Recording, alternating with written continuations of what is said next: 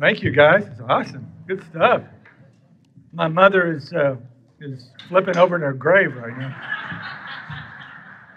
in church.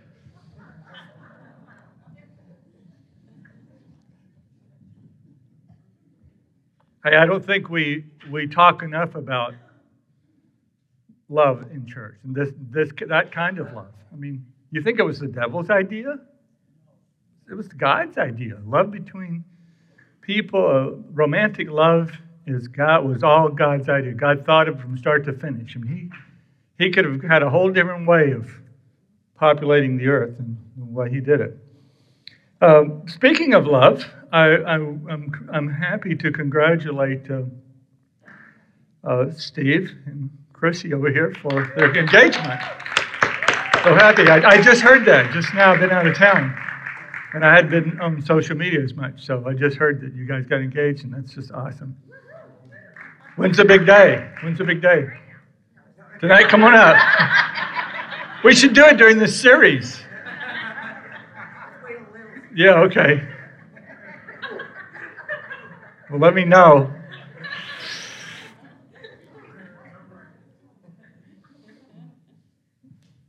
We're talking tonight about simple love. And tonight we're to last week we talked about what it was. And tonight we're going to talk about why do simple love. Now we're going to read a text to you that's going to be a demonstration of simple love. And then I'm going to give you an, an, another definition. John chapter 13, verse 1. Jesus is winding down his earthly ministry.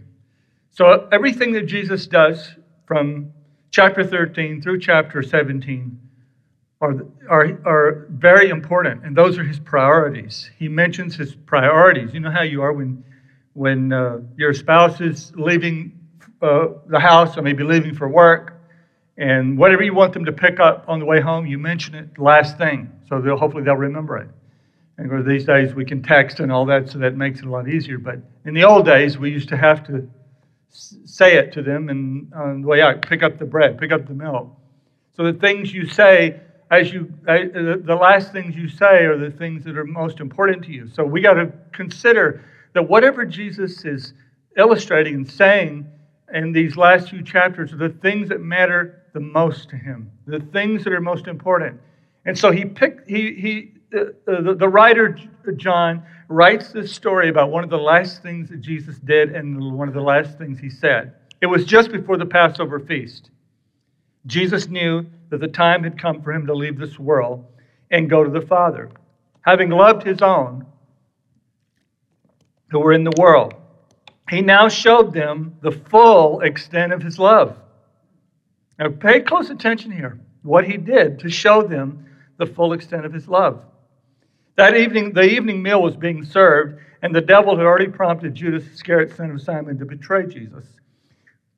Jesus knew that the Father had put all things under his power, that he had come from God, and that he was returning to God. Hold that thought. He knew who he was. He, his self esteem was excellent, his self worth was excellent. He knew who he was. He wasn't needing anybody's approval. He didn't need to get down and serve somebody so they would like him. He was all set in that department.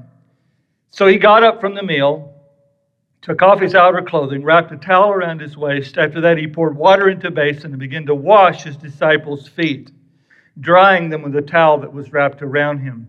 Now, this is, I, I don't know, most of you have never been in a, what we used to have foot washing services uh, back in the day.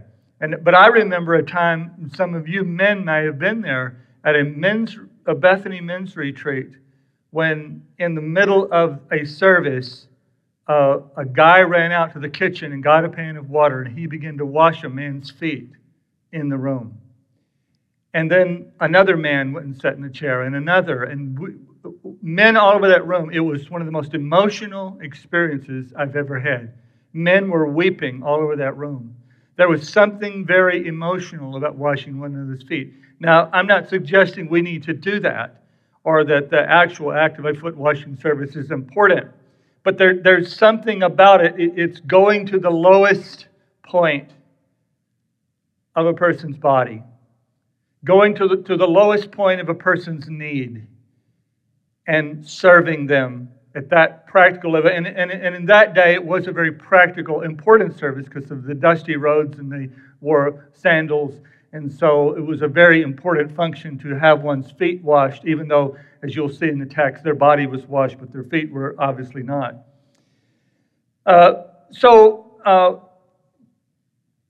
after that, he poured the water into basin and washed the disciples' feet and drying them with a towel that was wrapped around him. Just get on to verse 6. He came to Simon Peter, who said to him, Lord, are you going to wash my feet? Jesus replied, You do not realize now what I'm doing, but later you will understand. No, said Peter, you will never wash my feet. Jesus answered, Unless I wash your feet, you have no part with me. Then, then Lord, Simon Peter replied, Not just my feet, but my hands and my head as well. Jesus answered, A person who's had a bath needs only, wash, needs only wash his feet. His whole body is clean. And you are clean, though not every one of you. For he knew who was going to betray him, and that was why he said not everyone was clean. When he had finished washing their feet, he put on his clothes and returned to his place. Do you understand what I've done for you? He asked him. He asked them, You call me teacher and Lord, and rightly so, for that's what I am. Now I, your Lord, teacher, have washed your feet you should also wash one another's feet. I have set you an example that you should do as I've done for you. I tell you the truth no servant is greater than his master, nor is a messenger greater than the one who sent him. Now that you know these things, you will be blessed if you do them. Simple love is when we affirm one another's value with quiet, uncomplicated, and personal sacrifices based on another person's emotional, and physical needs. These messages and this message tonight has nothing to do with your position of service in this church. We pastors, a lot of times, will preach this text to try to get you to serve in the nursery. Do something lowly, you know, in the church. This, this, the original, when Jesus did it, it had nothing to do with where you serve in the church. It's not about your spiritual gifts whatever your spiritual gifts. And there's a wonderful teaching in the scripture about God having gifted you for something. Jesus did not have the spiritual gift of foot washing. There's no such thing as a spiritual gift of foot washing.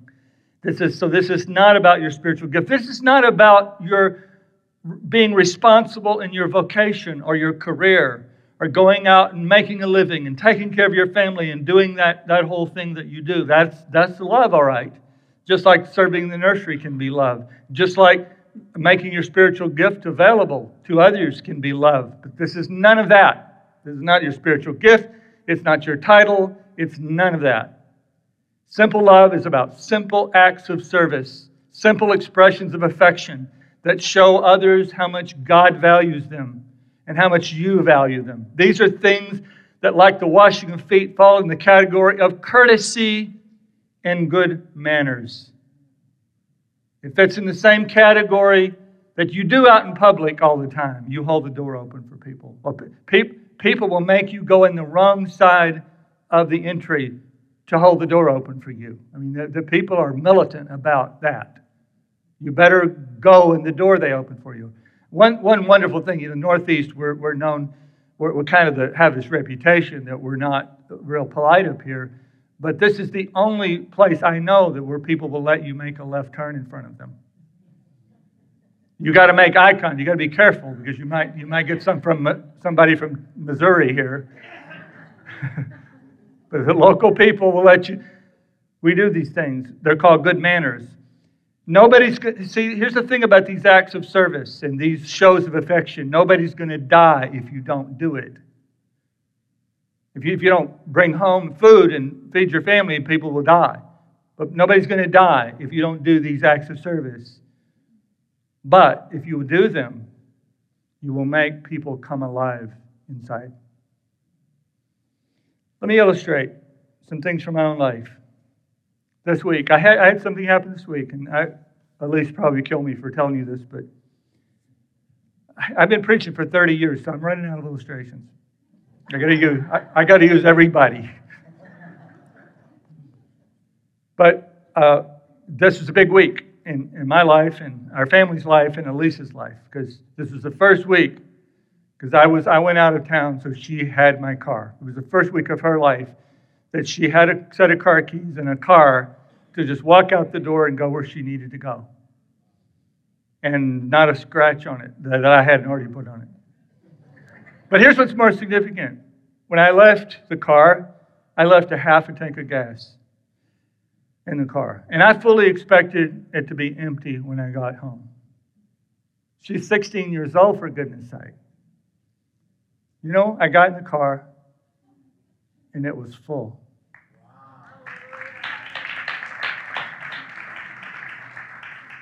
I, I, am serious. I got. I'm, I mean, I, I get emotional easy and I cry easy. I got. T- I, I got misty eyed. My 16 year old is that emotionally intelligent. It wasn't because I didn't. She, she, knew I had the money to fill my car with gas. I didn't need. I didn't need her to do that. It was an act of kindness. It was a foot washing act. Another great illustration that I have in my life is, is Sherry. When, and she's in many, many times, more than anyone else in my life. But one that comes to mind tonight is uh, when I, when I uh, was diagnosed with, with cancer a couple of years ago. And um, she, everybody knows how, how responsible, how much responsibility she carries. And everybody knows how dedicated she is to her work and how important it is to her to do a good job, to be on the job. And uh, we both do, we have an understanding about that. You know, we know we're both going to go different directions. I don't think uh, we haven't been anywhere in the same car in uh, several years. but that's not, I'm exaggerating. We actually have, but but not very often because we have both responsibilities different directions. So um, I really didn't expect her to go to doctor's visits with me, and it was I wasn't I wasn't hypersensitive about it or like I'm gonna have my feelings hurt. I just thought you know that's something I'll be going, and she began to go to not all of them, but the ones that were key. She would go and sit and listen to the doctor. And then when I went to the hospital, I thought, well, she'll come over and visit, and she'll go back to the blessing barn or, or the school or, or sell real estate, you know, one of the four jobs she has. You know, she'll, she'll stay for 30 minutes and then she will go. And you know what she did? She came to the hospital. She was there the morning of surgery, and she stayed for hours every day. I was there for I was there for nearly uh, six over six over six days, and she stayed for hours almost every day, just sat there. And I was so touched by that because I didn't, in a way, I didn't need her to do it. I mean, it was nice because she had a lot of conversations with doctors and nurses that I didn't feel like having. And so she had those conversations. It was so helpful to do that. But it wasn't so I would live, it was to show that I mattered. Last Sunday, I had another example last Sunday. George, is George Burgess here? Good, because I didn't ask him permission to tell this, so. Huh? Is here somewhere. Oh, George, uh, uh, you're here. I'm glad you're here, George. Last Sunday, it, uh, I was having a conversation. I got into a conversation with Ramon Perdomo, and I, it was a conversation that I'd always wanted to have with him. And we, we I've known Ramon for about a year now, and I begin to have this conversation. We're really getting the conversation deep. And I look up, and the line to the food was really long. And I know that I got to speak in a few minutes out to the, uh, the, the workers in our team meeting, and then I know I've got to catch a plane. I got to go to the airport. And I need, uh, you know, I'm feeling, I felt my energy level kind of dropping. I knew if I don't get something to eat, I'm going to get the airport, and they don't feed you on planes anymore, hardly, you know. And I'm going to get a headache, and I need, I need to, I need to go get some food. But I don't want to leave this conversation and it's like, George, you could tell that. You looked at me and you could tell that. And George comes over and says, Can I make you a sandwich? Now, that, that doesn't happen around here. I'm not, I'm not complaining or whining, but I'm not. Don't, you know, don't everybody rush and uh, make me a sandwich or let me do something. But, but it's just not, it's just not kind of doesn't happen. And George, you just don't know how much that, at first I, I almost said no because I usually do. I usually, usually say no to those kind of things. But I, I, I stopped for a minute. Wait, I'm having a conversation I really want to be a part of. and I'm going to let him make me a sandwich. And I said yes, and that was a delicious sandwich. And I ate that sandwich, and it gave me the energy I needed. It was a foot washing move. It was what it was what it's this kind of little little stuff that makes people feel loved. I went to visit a friend this week, and I'd already decided he had invited me out, and he's in Tucson, Arizona, and he invited me out, and I'd already decided uh, when he invited me, I was having the treatments, and as I when I'm done with these treatments, I just want to take a few days, just four or five days, and go rest a little bit, and and so I did. I went out to flew out to Tucson, Arizona on Sunday, and the first morning we sat down to breakfast, and he says to me, you know, and calls his wife by name, we have talked this over.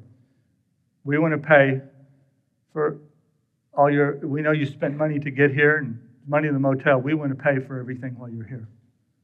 We've talked it over. You know, I was like, they talked it over. And, and the, we would eat breakfast, and then after breakfast, we'd go. There's a golf course down the road. We'd go play golf. And the first, first day, I did let him pay. But then I, I felt really I couldn't do it. I just couldn't do it the next day. I had to pay for the golf. So I paid. We paid three rounds, and I paid for, for the last two.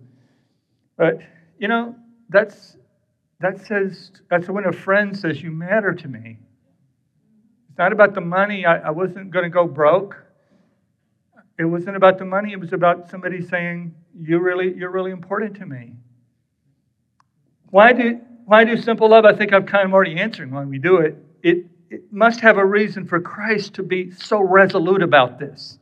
He was absolutely stubborn that the fact that the disciples let him wash their feet, he was absolutely stubborn about them letting him wash their feet. This wasn't a would you like your feet washed deal. This was if I don't wash your feet, you can't be part of what I'm doing. Think about this for a moment. Think about this moment. What was this? First of all, a refusal to participate in interpersonal hospitality among the disciples was a fireable offense. It was a fireable offense. George, I'm glad I, I'm glad I, I did that. Jesus might have denied me the right to be a part of his, of his kingdom if I had said, No, you can't make me a sandwich. That's scary, isn't it? You can't be a part of what I'm doing if you don't participate in the showing of hospitality and affection. Secondly, Christ's followers were to form observable and attractive communities of courtesy. I've laid down a pattern for you, he said. The, what the Message Bible words it in verse 15? I've laid down a pattern for you. What I've done, you do. Christ was establishing a culture. He said, This is what I want the this is what I want the culture of my followers to look like. I'm not going to leave my church in the hands of a bunch of guys who won't wash each other's feet. I'm not going to leave the church in a bunch of people who don't, who don't show hospitality, who don't show affection, who do not know how to love each other. Jesus relentlessly kept making this point, not just in chapter 13, but all the way to 14, 15, 16, 17. Every chapter, he keeps saying, Love one another, love one another, love one another. A new command I give to you, said in chapter 13, verse 34 love one another. A new command. Oh, well, this is a new way of being. This is a new way that a group of people are supposed to be committed to one another and live together. This is a new command for a new community. I said, This is a new command for a new community. A new command I give you love one another. As I have loved you, so you must love one another. By this, all men will know you are my disciples if you love one another. Two chapters later, he's still talking about it in John chapter 15. This is my command love each other. And then I, I didn't include uh, uh, 17, but in 17 he said that he said, by all, will all men, all men will know. No, I'm sorry, 17. Uh, i I, already quoted 13. 13 is where he said, By all this men will know you, my disciples. But in 17, he said, That they may be as one, even as we are one. This was not a United Nations social justice speech, by the way. This was each other. This was the 12 guys who palled around together, ate meals together, worked together, and were moving toward living in an eternal kingdom together. See, at BCC, we care a lot about social justice. We want to speak for the lost and the least. But the caution, now listen to me tonight, the caution we must remind ourselves is when we go out to be social justice warriors, we go out to be social justice warriors, that's good. But the caution is that we can destroy ourselves while we heal the world. We can destroy ourselves while we heal the world. This is not a minor talking point. This is a very serious matter. It's something that Jesus was critically concerned about. That those men would be ambitious to build the kingdom. They would be ambitious to preach the gospel to the world. They would be ambitious to create communities of faith all over the world. But they would forget to treat each other with courtesy. Now, I, I don't know if that's, that's touching you tonight. I don't know if that's speaking to you tonight. But that is a profound point. That is a profound point that should impact every one of us in our personal relationships. That Jesus wasn't looking for professional organizers. He wasn't looking for professional orators and professional preachers, number one. He, he, he cares about all that. That's when we talk about gifts. In fact, isn't it interesting? My dad used to call 1 Corinthians 12, 13, and 14, the Pentecostal sandwich. I'll just call it a spiritual sandwich. Chapter 12, what's chapter 12 about? Those of you who are Bible scholars out there, what's chapter 12 about? What? Gifts. What's chapter 14 about? Well, it's about, uh, I, I, I, I, I let me answer. It's, it's, it's about what you're about to say, but it's also about gifts. So that's just simple. Like a sandwich, you have bread and bread. And something in the middle. What's in the middle? Chapter 13. Some, some churches just have bread. Some churches just have, some marriages just have a bread sandwich. There's no meat. The meat is the tiny, small, insignificant looking at times acts of service is the meat of the relationships between people who follow Jesus. And Jesus said, If you don't do this, you have no part with me. I w- I don't want anything to do with you. I don't care how great you preach. I don't care how talented you are. I don't care if you're the greatest organizer since Henry Ford. I want you to wash each other's feet. Is that, is that deep or something? I don't, deep's the wrong word. That just, that blows my mind. That just blows my mind. Only God would think of that. Only God would think of that. I would never thought of that. I would have just said, just guys, go make it big. Go make it huge. It, it's kind of like uh, uh they, they said one time that the uh, all of the Chick fil A, uh, uh, Cathy Truett's children, uh, whatever ones are involved in the business, were in a meeting, and he was in the meeting, and he wasn't really participating much as he, he got older before he passed away. And they were saying, talking about how can we make Chick fil A bigger? And they kept talking, how can we make it bigger? And they, they said, finally, he stood up and walked over and pounded on the table and said, let's not make it bigger, let's make it better. That's what God is saying to us. That's what God is saying to us. Make the quality of your love better. Is there any doubt that this was Paul's concern in 1 Corinthians 13, our home base passage for this series? If I give all I possess to the poor, surrender my body to the flames, but do not have love, I gain nothing. Love is patient, love is kind. Paul is contrasting social justice with interpersonal kindness. One of the most awesome yet tragic stories of the 20th century is Bob Pierce in World Vision. World Vision is still out there today doing great work, feeding the hungry, taking care of children, doing great work. But Bob Pierce was a contradiction. He was one of the most passionate, gifted men to ever live. And when he went to Southeast Asia and he met those little children who were starving, it captured his heart. But while he was writing in the flyleaf of his Bible, break my heart with the things that break God's heart. He was also writing his wife back home saying, who was taking care of their daughter, let's get a divorce. And his personal life was a mess.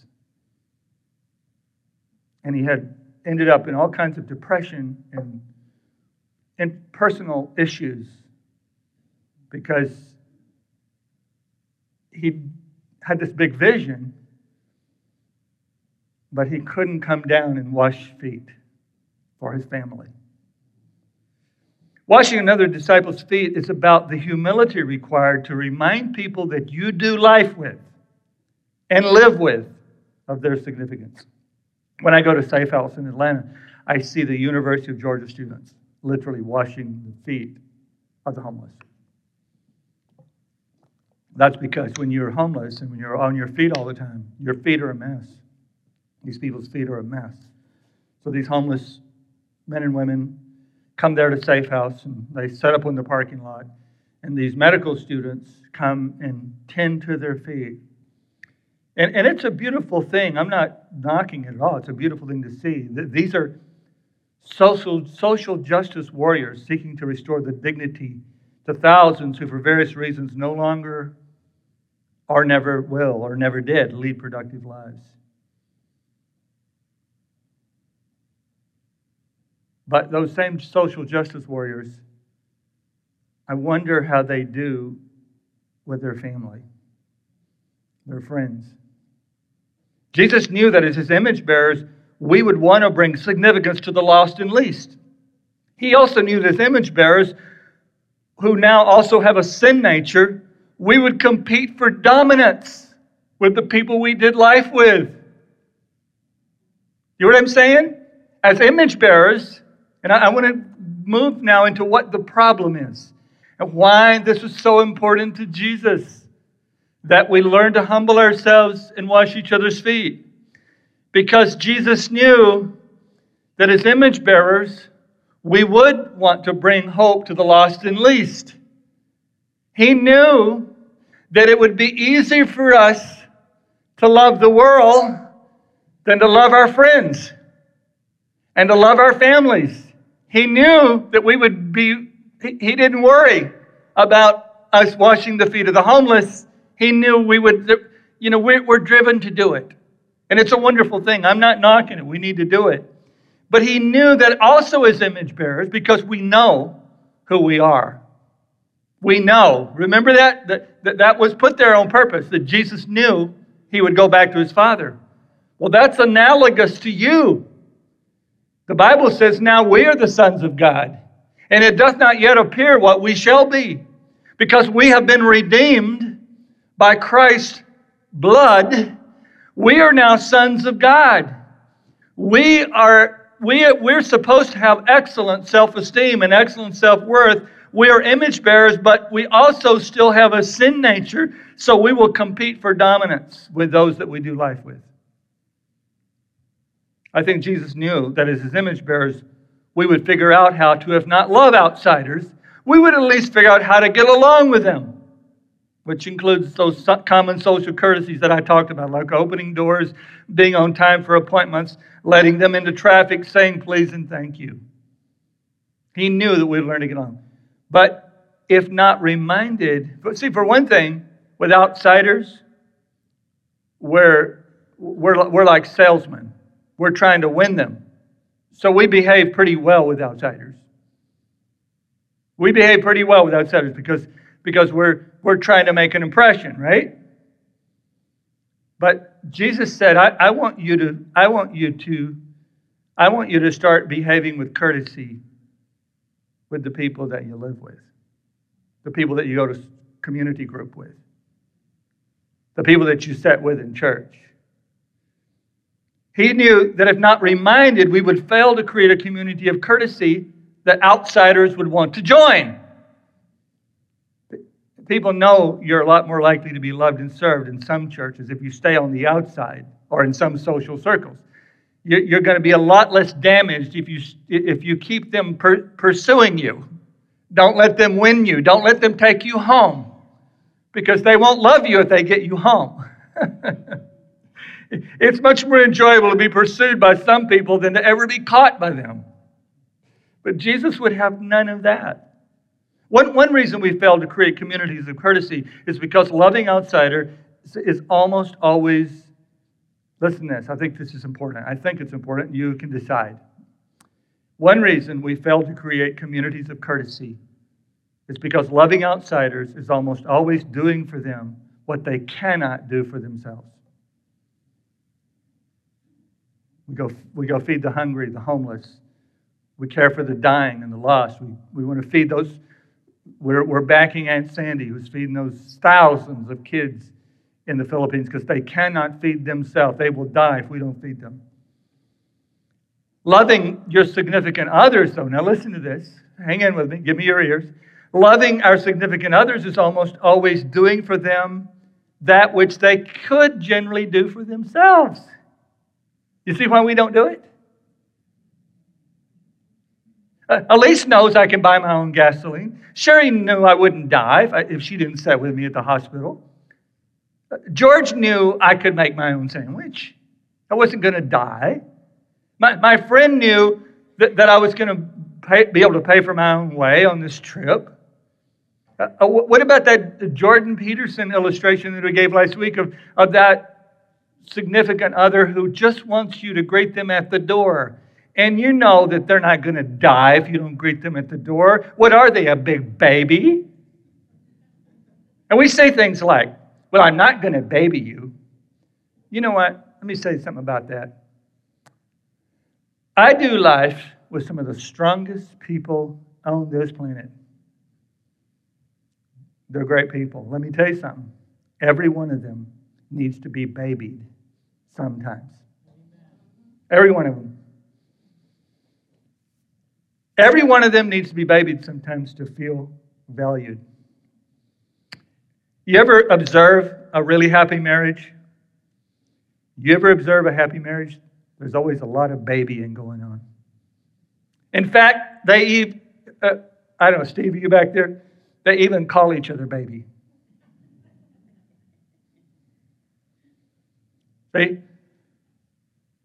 Sherry likes her coffee grounds, her coffee beans ground in the morning, right before I make the coffee.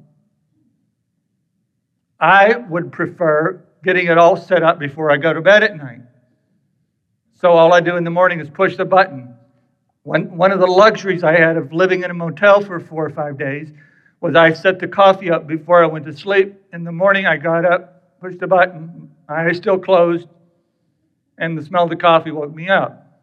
But Sherry believes that it gets old setting overnight.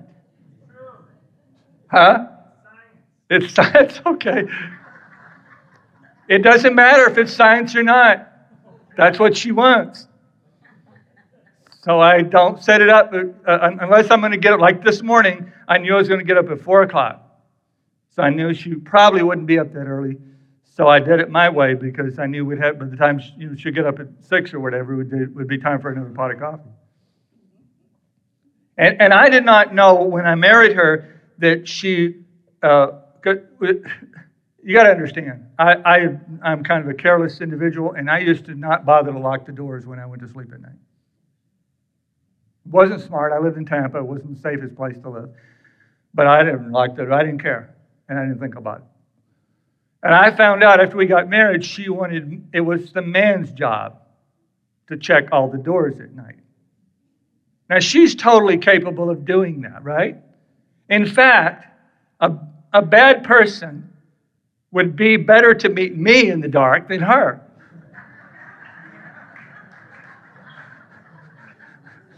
That's right.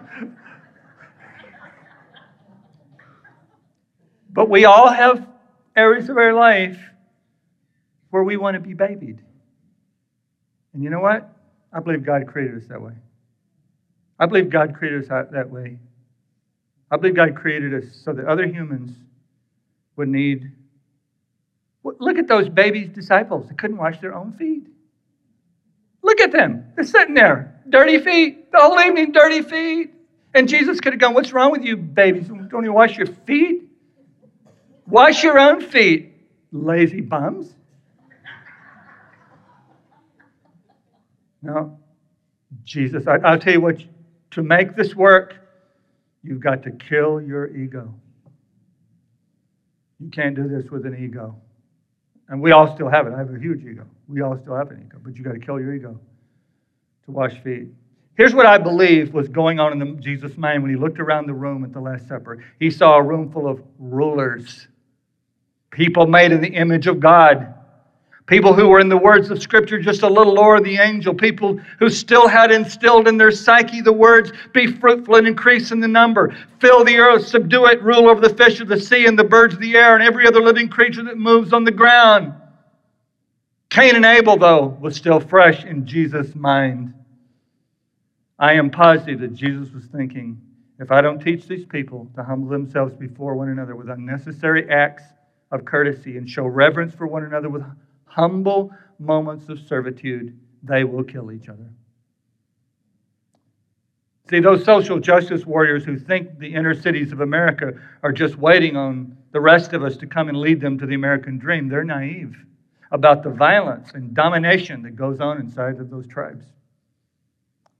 It is a curious blend of our divine enablement and our horrible sin nature that we realize our godlikeness and simultaneously we isolate and pummel the people. We can do this inside of our social circles because we still have that remnant of being like God and being told that we're to have dominion. And we get put into relationships and we can't help it. If we don't get the message of Jesus, love, really deeply into our psyches, we will try to dominate each other because that's what people do. Put, put a bunch, you know, people put, put a bunch of two year olds in a room. You won't have tranquility and peace. The, they will start figuring out the pecking order who's going to be in charge. You leave them alone. Am I right, Nana? All right? You, you in a few days, there will be the alpha male or alpha female, whatever. Somebody's going to be ruling that room. And there will be an assistant ruler and an assistant ruler to that ruler, and there will be the ones who get ruled. You know, the same thing is true in nature. And I forget the woman name who studied gorillas so much. Somebody said it, I can't hear you though. Jane Goodall. Uh, uh, Jane Goodall kept it a secret for a long time because you know nature is supposed to be so peaceful. N- nature, we know that we know that nature is so peaceful and calm, and and the, and the animals are all kind to each other.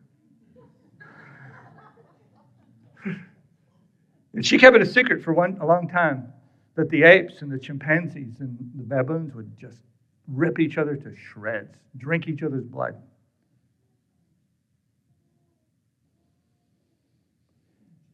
No wonder Jesus said, I want, I want a tribe. I want a tribe where serving is popular. And serving is. When he had finished washing their feet, he put on his clothes and returned to the place. Do you understand what I've done? You call me teacher, rightly so, for that is why, what I am. Now that I, your Lord and teacher, have washed your feet, you also should wash one another's feet. It's very clear what Jesus was saying. Honor and dominance is what you give me, Jesus was saying. It's a good thing because I deserve it. I'm God's son.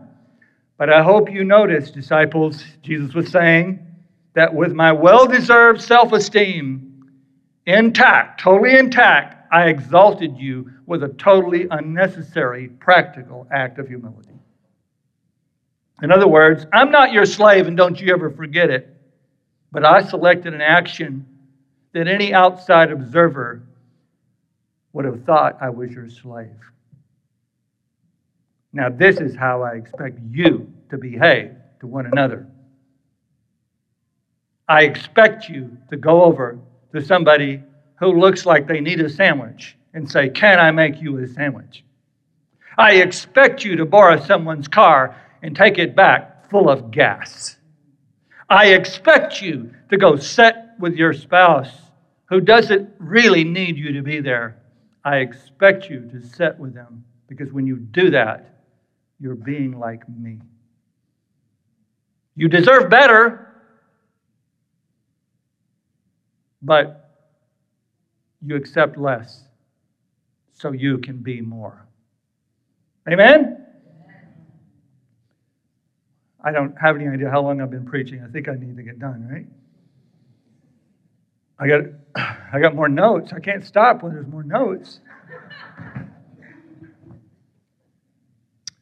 Let me finish up. Wanting significance is not a choice any more than getting hungry or thirsty is a choice. Being in pain over being ignored is not a psychological defect any more than being in pain after having a boulder dropped on your head is, is, is abnormal. God can't create a, create a being in his image, a little lower than the angels, and, sat, and at the same time instill in him a satisfaction with being unknown and unappreciated. That's why we've really got to work at this. Some of you, especially you, you that are single, and you don't go home to anybody, we got to really work at making sure you are that we let you know you matter. And community, you got your work cut out for you, community. We got our work cut out for us. Look around this room. There are all kinds of people who need their feet washed. Even in this small crowd tonight, there's all kinds of people that need somebody to do something. Think of something. Get creative. Get creative and think of something. Trust God. God will bring the people into your path. Trust Him. He'll bring the people into your path. He'll bring them to you in conversation. You'll walk by them out there tonight. You'll get into a conversation and try to figure out, try to discern. Look at their feet. Study their feet. Whatever feet means, it may mean different things. Jesus wasn't about to leave his church in the hands of men who couldn't practice social graciousness. Now, I want to close with this. There's a groundbreaking research being done right now on loneliness and depression. Researchers have done these amazing double blind studies that show that loneliness and disconnection with other human beings causes a chemical change in the brain that makes people feel deeply depressed. It's chronicled in the book uh, uh, called Lost Connections by Johann Hari. It's a, it's a fascinating book. It, it's actually endorsed uh, on the front cover. It says, This amazing book will change your life. Elton John.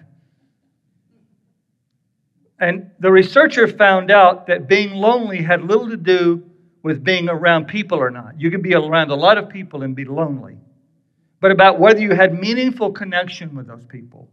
Some of the research was done by John Cacioppo in the 1970s.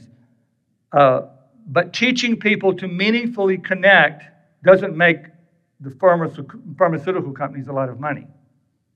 Now, I'm not telling anyone to stop taking medication. Antidepressants can keep you alive while you figure out a, a more natural solution. So I'm not telling any, don't anybody leave here tonight So Pastor said I just need to make friends, so I'll stop taking my medication. But it's a, when you re, if you get a chance to read the book, you will be amazed at what they've discovered that happens to people's brains when they get in relationships, when they get in good relationships. It's amazing what happens to people. John teamed up with a group of anthropologists and they studied loneliness all over the world. And they ended up studying this very highly, uh, uh, this very closed, highly religious farming community. I believe it's in North Dakota. Uh, uh, uh, of this community, of people kind of like they're kind of like the Amish, and they're called the Hutterites. And one of the things they discovered was that that they, that these Hutterites were some of the least lonely people they had ever met. They did everything together. They, they farmed, they depended on each other. And one of the things they had discovered about loneliness is when people are lonely, they have something during the night while they're sleeping, they have something called micro awakenings. Micro awakenings. In other words, they don't, you don't get completely awake, but you, you, you rouse, and you don't even know the next morning. So you don't even know why you wake up tired because you kept waking. And they believe this is caused by a time year, years ago when people, um, when, when, when people were tribal and they lived in the savannas, that they would. Um, would, uh, if they were alone, it was dangerous. and there were a lot of wild animals and stuff like that. So you needed your brain needed to stay vigilant, so you you wouldn't sleep as well, and it would come on save your life not to sleep as well. But they believe that still exists today. That when we feel lonely, we feel vulnerable, and so they they put these electrodes and all this stuff on these people, and they they ran all these tests on these Hutterites and they found that of all the peoples of the world that they had tested, the Hutterites, who lived so in such close community, were the, had the least micro awakenings of any group of people they had studied. That shows you that loneliness isn't just some inevitable human sadness, it's because of the way we're living. I said it's because of the way we're living. It's a product of the way we live. In just 10 years between 1985 and 1984, involvement in community organizations fell by 45%. And we're more lonely, we're more depressed, more committing more suicides than ever before. All the scientists are saying that we're in a free fall of loneliness. We do things together less than as humans than any other time before us. We disbanded our tribes. We've embarked on an experiment to see if humans can live alone. And it's not working because God didn't wire us that way. Jesus knew this, so he taught the disciples don't let your friends always wash their own feet. Not because they can't, but because they might feel lonely. One last thing stop looking for perfect people to love, they don't exist. Unless there's abuse or something intolerable, love the people that are already in your life. Let's stand.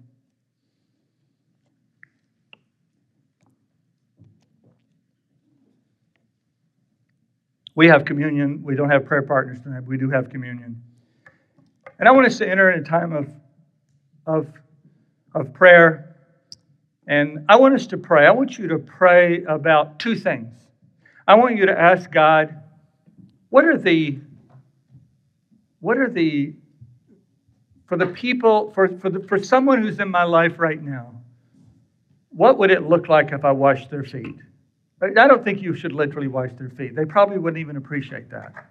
That probably wouldn't even be what would minister to them. What, what would it look like if i washed their feet? I, I want you to think of somebody that you will commit to do an act of courtesy for them this week. Will you do that? How many of you would do that?